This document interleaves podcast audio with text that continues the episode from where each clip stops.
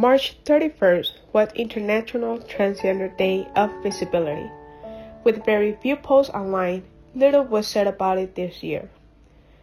Today, as a public health advocate and transgender, gender nonconforming activist, I have been wondering how marginalized communities will be negatively affected by COVID 19 and how some communities' need will be overshadowed as healthcare systems become overwhelmed and medical resources are focused on treating coronavirus patients. One of the communities that will be faced with increased pressure is the transgender and non binary community as a result of restrictive coronavirus lockdown, disrupted access to social services, barriers to prescribing and managing hormone therapy medication, and hospital decisions to halt gender affirming surgeries. And in some way, stay at home orders and enforce social distancing policies, while they effectively reduce opportunities for viral transmission, they also contribute to, to erasing trans presence and create more opportunity for the assistance of members of the trans and non-binary communities to be ignored, denied, or even minimized. What is not seen, it is not heard. And through and only through increased visibility come equal rights. So let, let's backtrack a little bit before this whole coronavirus outbreak.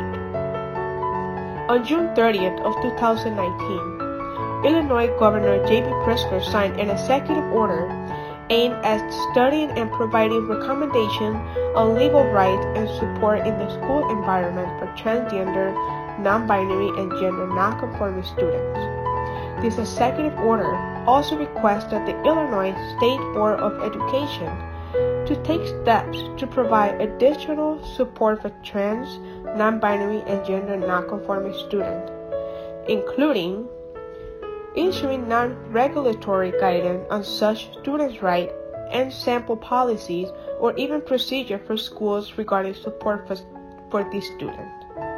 So that's some progress made. And later on we have what is called the Illinois Medicaid program covering medical procedures for people transitioning from one gender to another. Now we hear that the Department of Healthcare and Family Services the state primary Medicaid agency published new administrative rules that spell out the type of gender affirming services, cover, and the condition under which the program will reimburse provided for those services. This rule became effective as of December 23rd of 2019, just almost six months after June 30th executive order and the department announced in April that it would develop such a policy. Previously, Illinois specifically excluded what had been referred to as transsexual surgery for Medicaid coverage. Governor J.B. Pritzker of Illinois said in a statement at the time, and I quote, Healthcare is a right, not a privilege and I am committed to ensuring our LGBTQ community and all Illinoisans have access to that right. Later on, he said, and I quote again, expanding Medicaid to cover gender affirming surgeries is cost effective, helps avoid long term health consequences, and most importantly, is the right thing to do. With continued attacks coming from Washington this administration, and I will assume the Illinois administration, will always stand with our transgender community and their right to lead a safe, healthy lives. While over 3 million Americans filed for unemployment as direct result of layoffs caused by COVID 19, applying for unemployment right now might create unique challenges for trans individuals who might be required to use their dead name. Dead name is an assigned name at birth that has electively been changed to match their gender identity to prove their identity on government form. This can be very traumatizing, as you can all, as you all can imagine.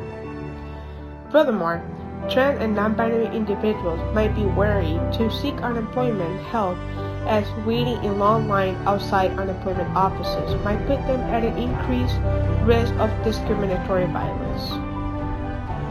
It is no secret as a result of social stigma and discrimination, the transgender population has higher rate of unstable housing and homelessness. According to the William Institute, over 30% of individuals served by drop-in center, street outreach workers, and housing programs identify as LGBT.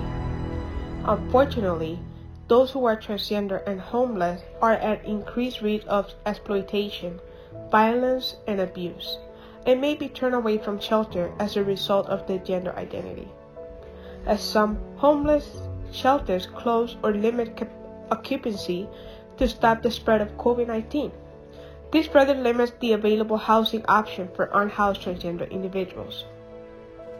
A lot to take in. But let me inform you more.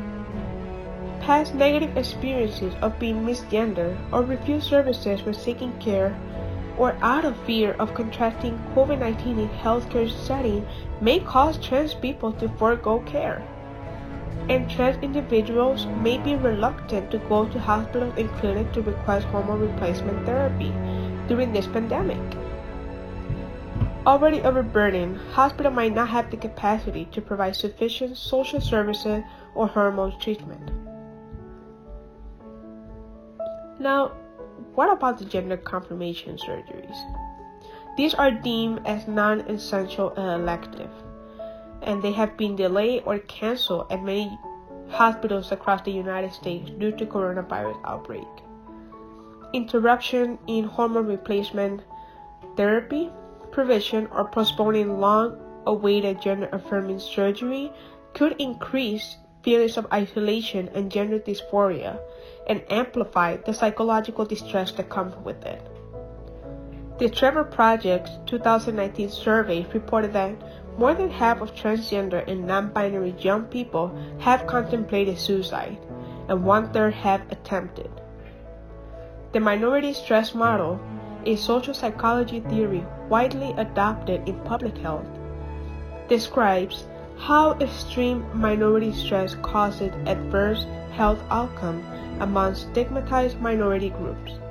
Consistent with stress, this discrimination and internalized stigma faced by transgender people increases the risk of suicide.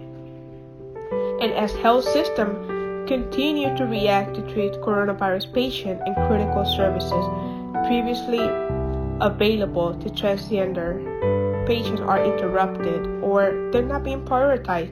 These feelings of isolation and marginalization can continue increasing the rates of suicide or affect transgender mental and physical health and overall well-being.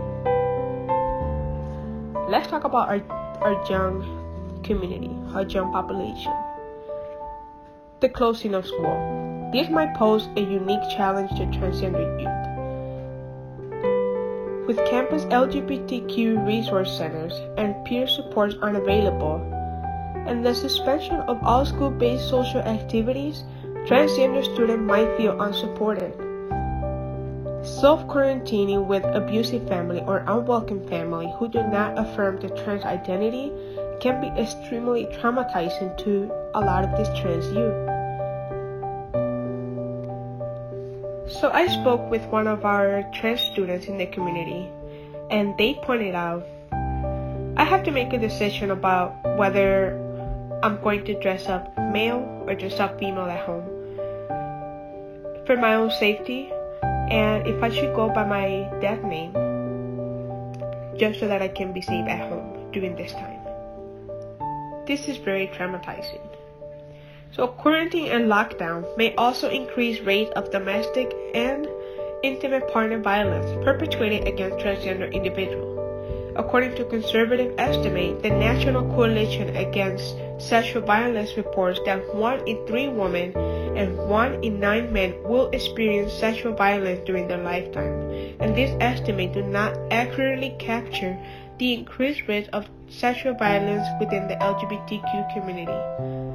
This is to say that lockdown and social distancing policies, cuts to social services and mental health counseling, and even financial instability due to unemployment all create opportunity for abusers to perpetrate sexual violence and make it more difficult for transgender victims to leave abusive relationship or even report abuse. So with that said, I will end this with this statement that overall, the coronavirus has not just affected the trans and non-binary community by restricting access to gender-affirming surgeries, but has effectively reduced their visibility.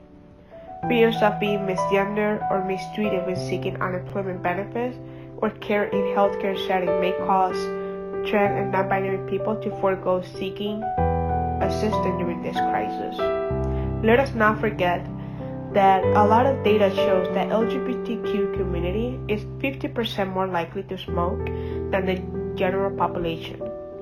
This increases the potential to have a respiratory illness such as COVID-19 and they're also more likely than the general population to be diagnosed with cancer and HIV, reduced immune function that could put them at a higher risk to contract COVID 19 and face harsher symptoms. So, COVID 19 has had a pronounced effect on everyone, especially those that are most vulnerable, the Latinx and African American community, but also Let's not forget about the transgender and gender nonconforming community. They are poised to receive the most collateral damage.